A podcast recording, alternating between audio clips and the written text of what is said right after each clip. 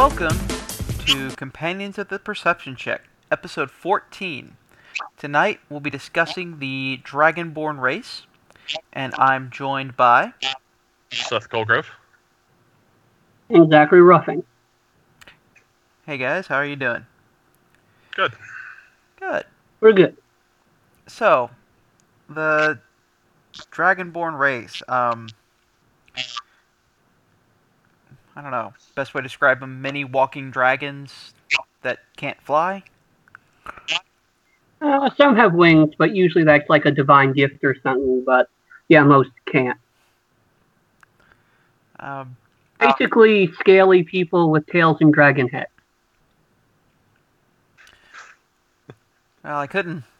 They they seem to come around as a playable race in fourth edition. I couldn't find any reference really to them in first through third as a actual playable race.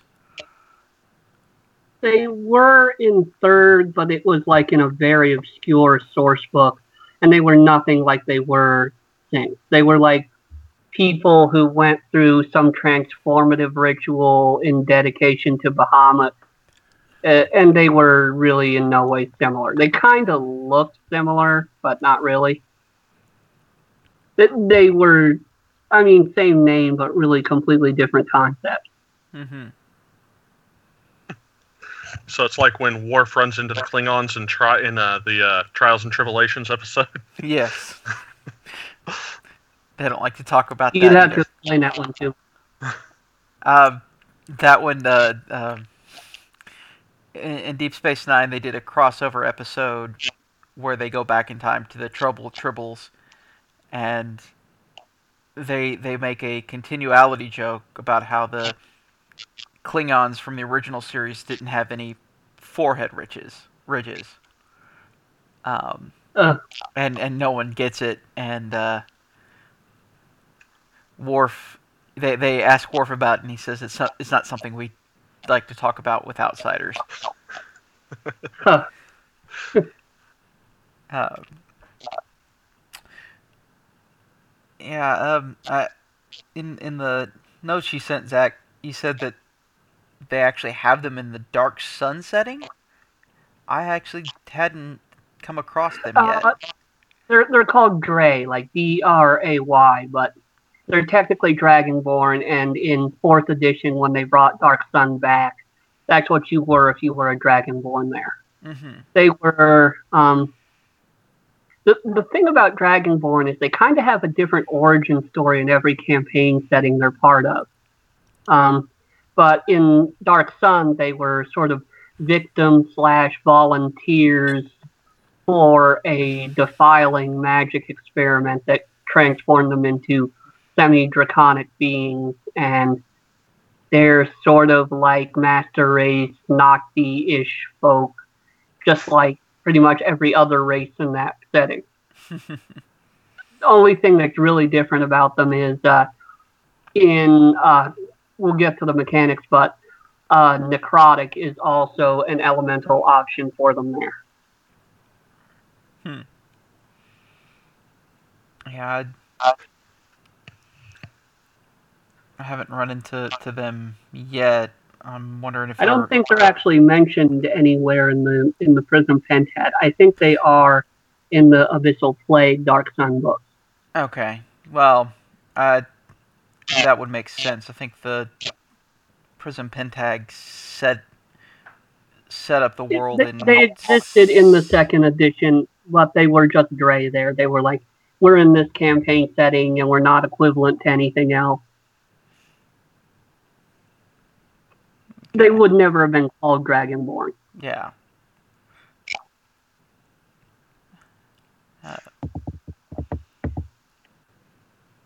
Now, they, um, I know in, in in fifth edition they were they they were. I don't want to say shoehorned into the realms from the Sundering, but it kind of seems like that was one of the reasons for the Sundering was to introduce the Dragonborn into the Forgotten Realms. Well, when the spell plague hit, which is at the start of uh, Forgotten Realms in fourth edition, parts of Abeir were just pretty much literally dropped into Toril, and because uh, the Dragonborn lived on Abeir, they sort of came out of the woodwork when the worlds combined. When the worlds separated, a lot of Dragonborn wound up staying through the separation.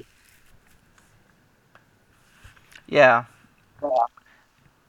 Um, and also in uh, in the Forgotten Realms, they actually have an enmity with Genasi for some reason, because they're ancient enemies back on Abeir somehow.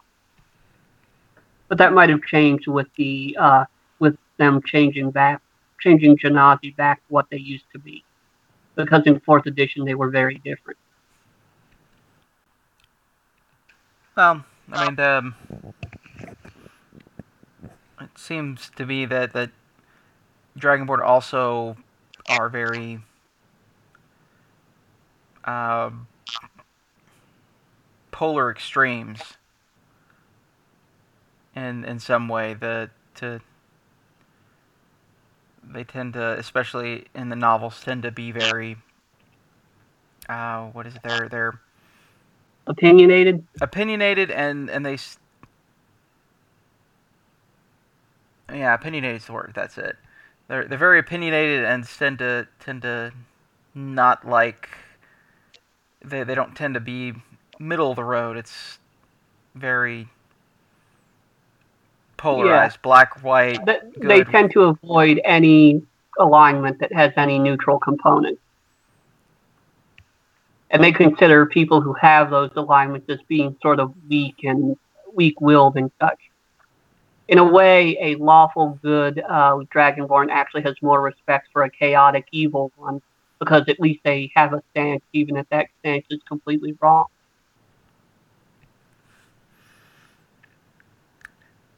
they've been yeah I'd, I'd actually like to see Yeah. I'd like to see a, a, a dragonborn in our party because I want to see how they would they would go with Megan even though she's not she's not wishy-washy she just will hop from one extreme to the other Yeah. um but they some seem to have sorry they, they seem to have a, a pretty good uh, appearance in a lot of the books i know especially with the uh, fourth edition points of light uh, novels uh, they had um Rogar um, in the Mark of Nerath and Abyssal Plague series, who was a paladin of Bahamut, and he helps. And he in in that world where tieflings and dragonborn are enemies, he helps out a a tiefling uh, warlock named Tempest. Um, Yeah, it, was kind of weird the sort of sibling relationship they sort of foster as that series goes on. yeah, it was. And and but it it did kind of. I mean, it was odd, but it didn't really seem to be forced. It did Yeah, feel very well written and natural. Um, yeah,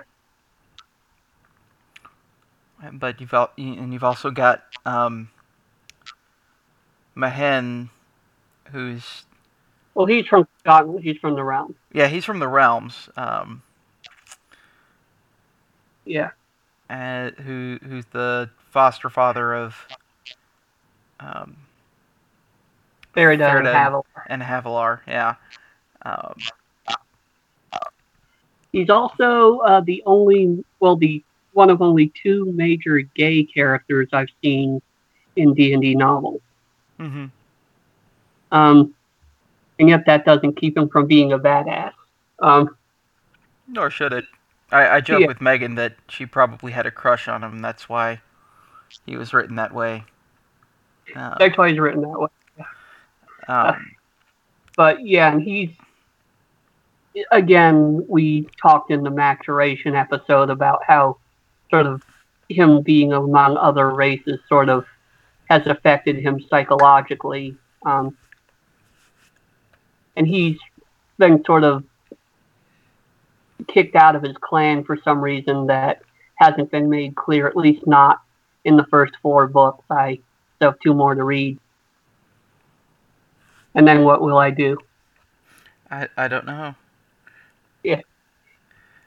Um, but he he's a he's a mercenary. A lot of uh, a lot of Dragonborn are mercenaries or soldiers, and he sort of taught his trade to his two daughters, and they've set out adventuring after Lorcan is accidentally summoned and they kind of get kicked out of their village. You've got Meridish and Balthazar in the Brotherhood of the Griffon series. Uh, yeah, Medrash and Balthazar. They're uh, one's a Bahamut, one's a one's a paladin. I think he's actually a paladin of Torm rather than Bahamut, if I put it down wrong. Um, and then Medrash is a fighter, and they're two they're two Tymantheran sort of soldiers who wind up aiding um, the Brotherhood of the Griffon on another front, fighting a uh, fighting an army led by a vampiric green dragon. Hmm. They also are the main one to stop Nala, who is uh, who's a cleric of Tiamat, who is sort of inserted into the emerging faithful of Bahamut. There's sort of unusual characters in this because in the realms, uh, Dragonborn are often kind of atheists. Um, not in that they don't believe in the gods because the gods' existence is obvious, but in that they don't rely on them. Divine classes are relatively rare for them. Mm-hmm. Because they basically they were slaves to dragons on Abeir, and then they basically overthrew them all by themselves, so they're super self reliant.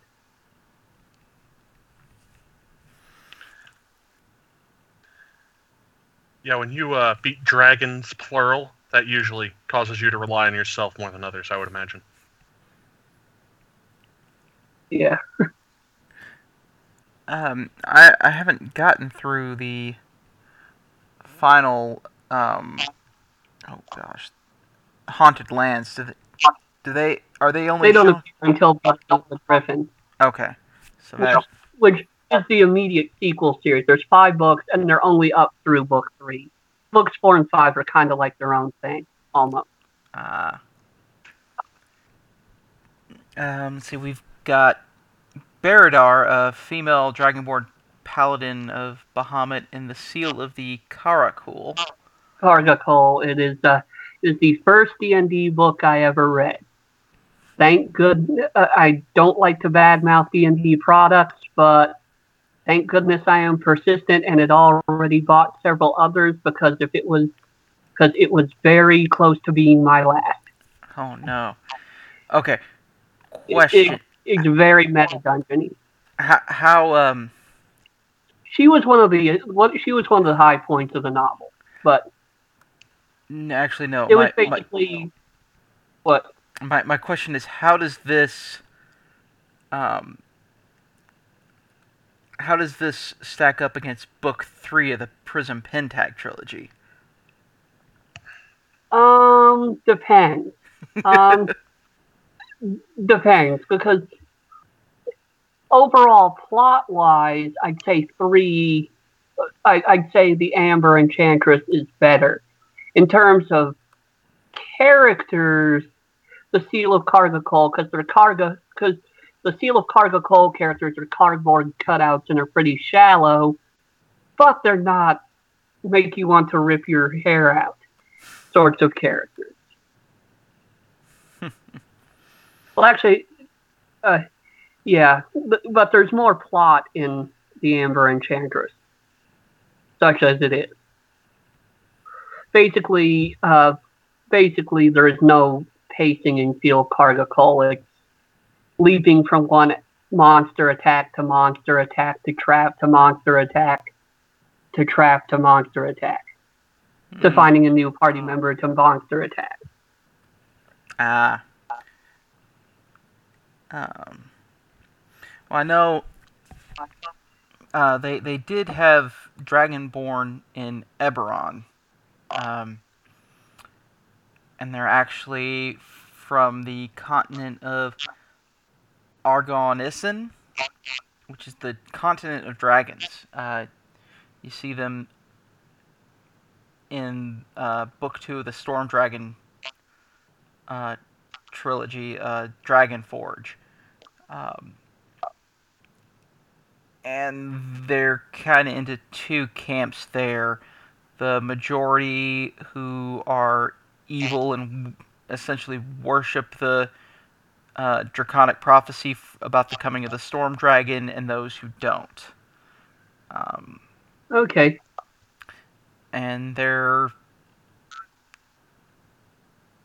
different enough, but that's hol- holding to the differences between the how dragons are in Eberron as well. Um, Yeah. the descriptions and drawings, I see them see more like large lizard folk than dragon-like, but I suppose that owes to the difference in the dragons and how they look. Yeah. Also might be somewhat intentional because in Eberron, lizard folk are much more important to the cosmology as a whole. They're not just some Cannon fodder monster. they're well they i mean they're still all really weak but in terms of things they're connected to in the larger world they're not just some hunter gatherers that live in swamps in a few places Mm-hmm. i mean they're actually one they're powerful psychics two they're actually working to keep an evil at bay except for the poison dusk which are trying to release that evil but Okay. I mean that's that's all I really know about the the Dragonborn. Um, I do have a new Eberron trilogy that I'm gonna be burning through here, so I'll see if they make an appearance there. yeah Um, so let let's get on to the, the game mechanics. Um, at least in, in fifth edition, they're they tend to be on the polar extremes. They're extreme good or Yeah. evil, um, which begs the question: Would Megan make a good Dragonborn player? 'Cause- She's usually I don't know, extremely yeah. good or evil. Just she goes both ways. She never sits in the There middle. is is something they mentioned in fourth edition that were known as the choosers. uh-huh. Um, in the Point of Light campaign, unlike in uh, Forgotten Realms, uh, Bahamut and Tiamat were the main gods of the Dragonborn. Well, there was there was one way you could sort of be neutral, and it was called being a chooser, which was you didn't waver between the between the two gods necessarily, but you you were flexible as which one you followed at any given time. Like sometimes the vengeful, covetous sort of nature of Tiamat was the best thing to get someone done, something done. So when you when you needed that, uh, when you needed to uh, w- when you needed to be aggressive, you would you would follow Tiamat's uh, religious path, but when nobility, mercy, and justice were more appropriate, you would uh, act as though you were following Bahamut's faith. And, but it would be a deliberate choice you would make. It wouldn't just be hopping back and forth. See, I, I see. I see something like that as the Dragonborn having a, a like a, a a spinning giant coin on their the chest of their armor to de- denote what who they're following, and so you know it's like, oh, I'm gonna follow Bahamut, be the noble and good, and then I somebody thought the I thought the uh, Church of Tiamat was stomped out. That's what we wanted you to think. Yeah, uh, except it'd be it would be more like with Megan. she'd be like, "Hmm, this guy insulted me. Hold on." Spin the coin around, set it back in. I've- Okay. I feel like spinning a coin's going to take too long for her. She's she's she acts quickly. Maybe all right. Maybe it's a magical magical coin that flips based on her personality and feelings at that time. um, It, it would be constantly spinning. It would never stop. no, it would side on one side. It would stop for a few moments and then go back to Only mid murder. Yes, of course. Only mid murder. She might have some um, remorse for for her rash actions, but only for a moment. Hey, here's a question. Which uh, uh, Dragonborn, you can pick several different dra- draconic ancestries, which affect what uh, what uh, damage types and stuff you get. Which one would Megan pick? I'm going with fire. Yeah, I'd go with fire. Uh, I think it's fire all the way. Uh, When your main game strategy includes it always starts with "we'll start a fire," you probably want to be immune to it. Yeah, uh, yeah. Your guy's answer to everything is arson. I love how it it, it has devolved from. Okay, remember that time you guys set fire to something? All right, you're gonna have to be a little more specific. And wiped out all the enemies. Again, you're gonna have to be way more specific than that. Um, but uh, swinging it back around, um, you you did talk about the draconic ancestry where you get to choose what dragon you were descended from or what type, and that gives you a breath weapon and resistance to that type of damage. Yeah, I feel sad for anyone who goes for green because poison, poison, I feel is the anti-damage type because there's tons of stuff that's immune or resistant to it, but I can't think of a single thing that's vulnerable to it.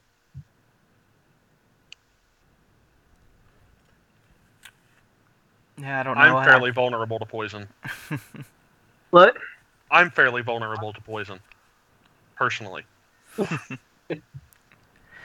Um, see when you when you stat them up, uh, Dragonborn get plus two to strength, which is fairly obvious why, but plus one to charisma.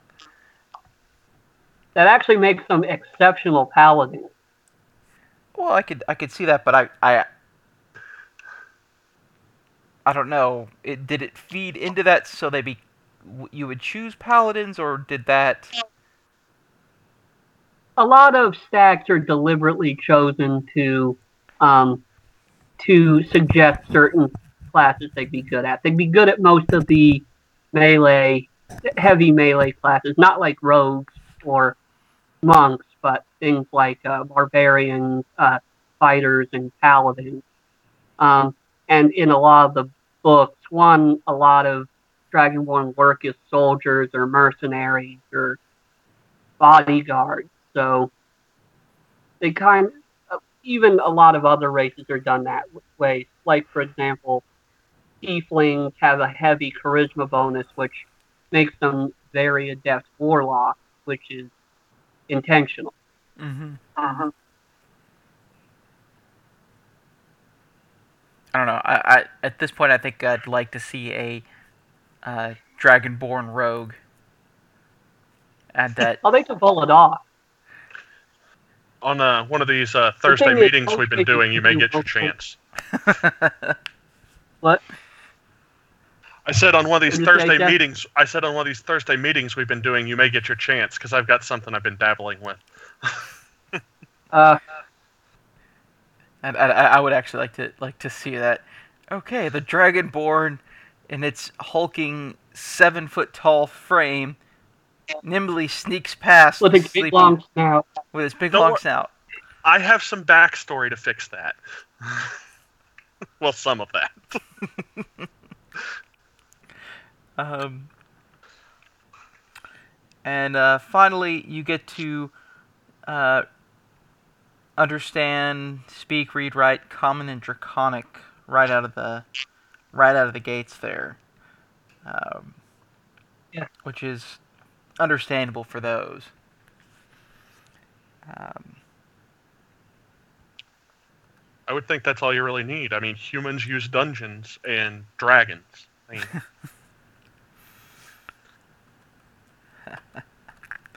well, um, okay. that's all I've really got about Dragonborn. Anybody have any final thoughts for him? Well, we, we could talk about role playing them. No, we could. Let's edit Yeah, that part out. I out. mean, so, I mean, what what are your? I mean, we've already got.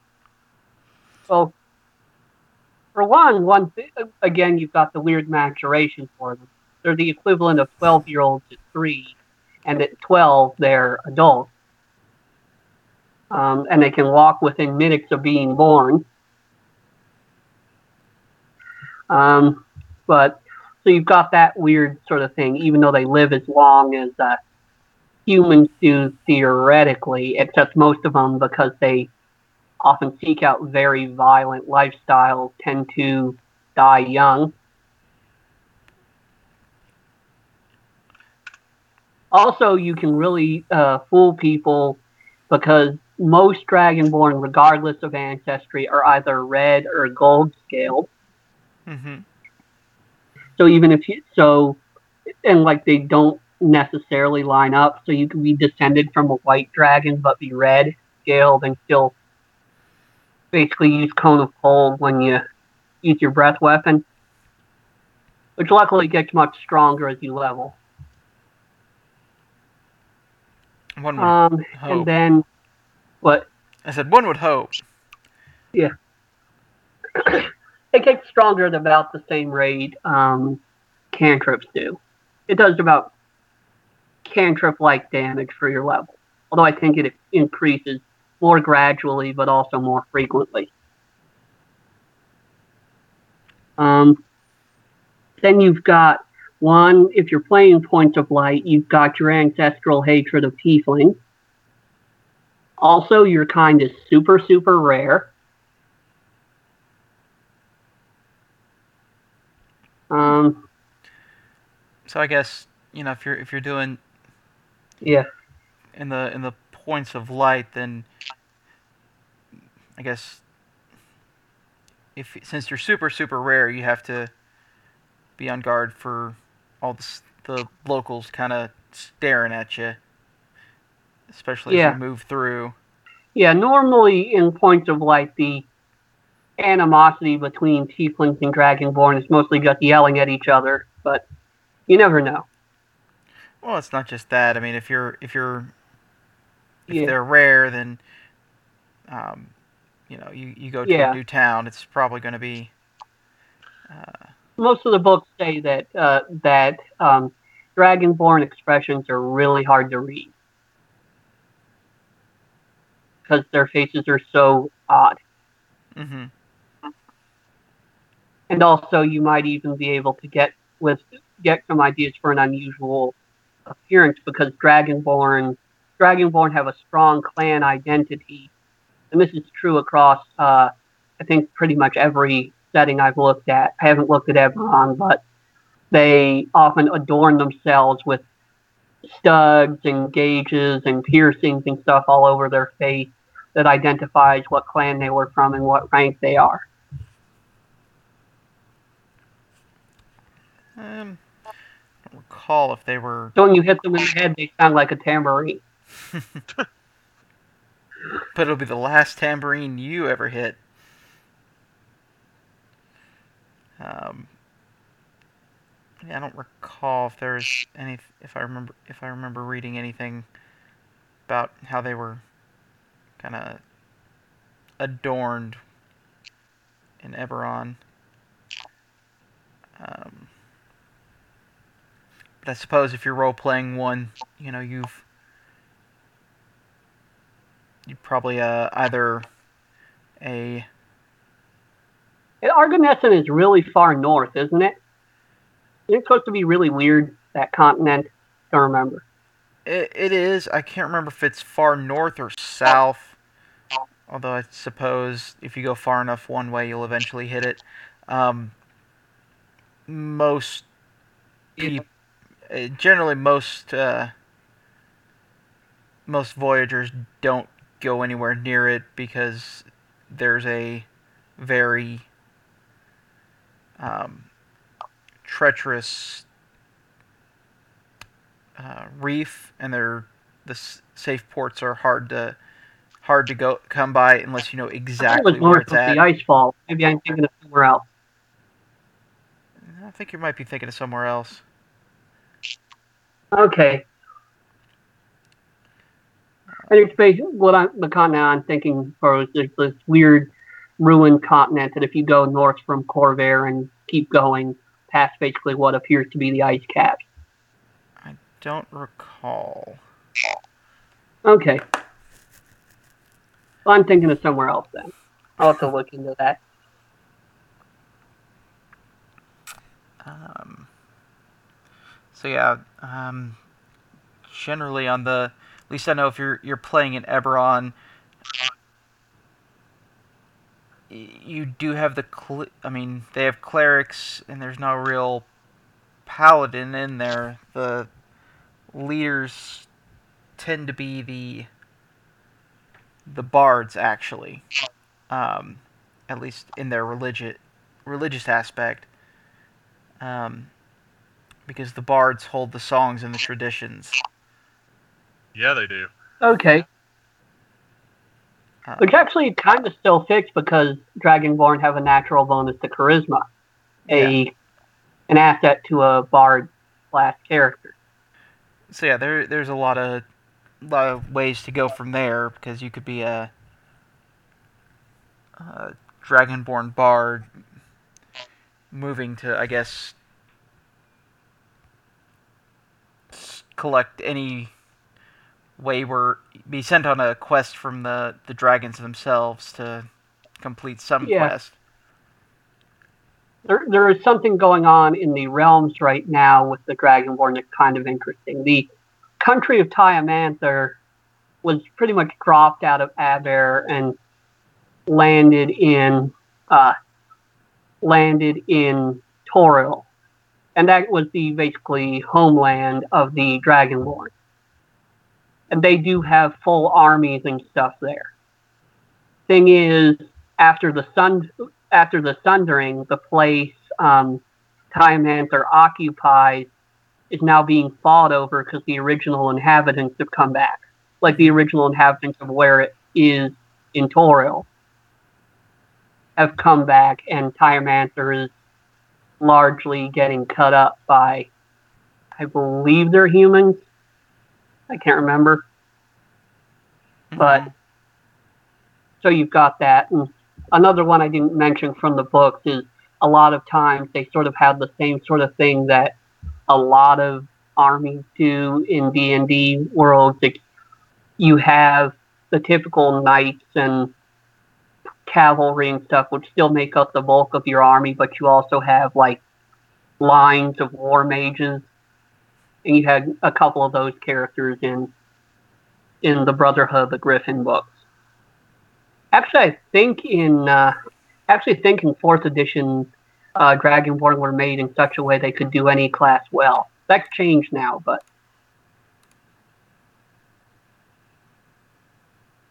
I mean ideally, because you could make a half orc do any class well. So, so Okay. if so if you were in the realm, you could be um, you could be some sort of Tymantheran soldier, war mage, diplomat, because you actually have a country to attach yourself to. And if you're in Dark Sun, um, well, you have your life would be complicated unless you were going to be. And even if you were, if you're working with other parties that aren't dray, other party members that aren't dray. I'd have to I'd have to read it up, but if they're largely profoundly evil, I could see them being in a party and just viewing them as um, cannon fodder to get something done. I think a Dray would get get along very well with our good characters. Yeah, probably.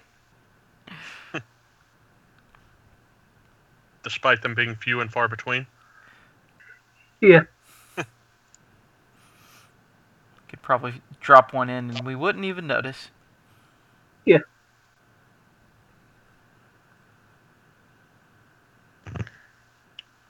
Hmm. Hmm. We need to make a distraction. Do we burn down the toy store or the orphanage? We Both. need a big distraction. Let's do both. Uh, well, that's uh, that's all I've got for the evening. Uh, Yeah. Me too. Me too. Okay. Well, uh, thank you for joining us. You can visit us at our website, companionsofperception.net, where we post articles as well as our podcast. I'd like to thank Zachary and Seth for joining me tonight. Thank you, fellas. Thank you.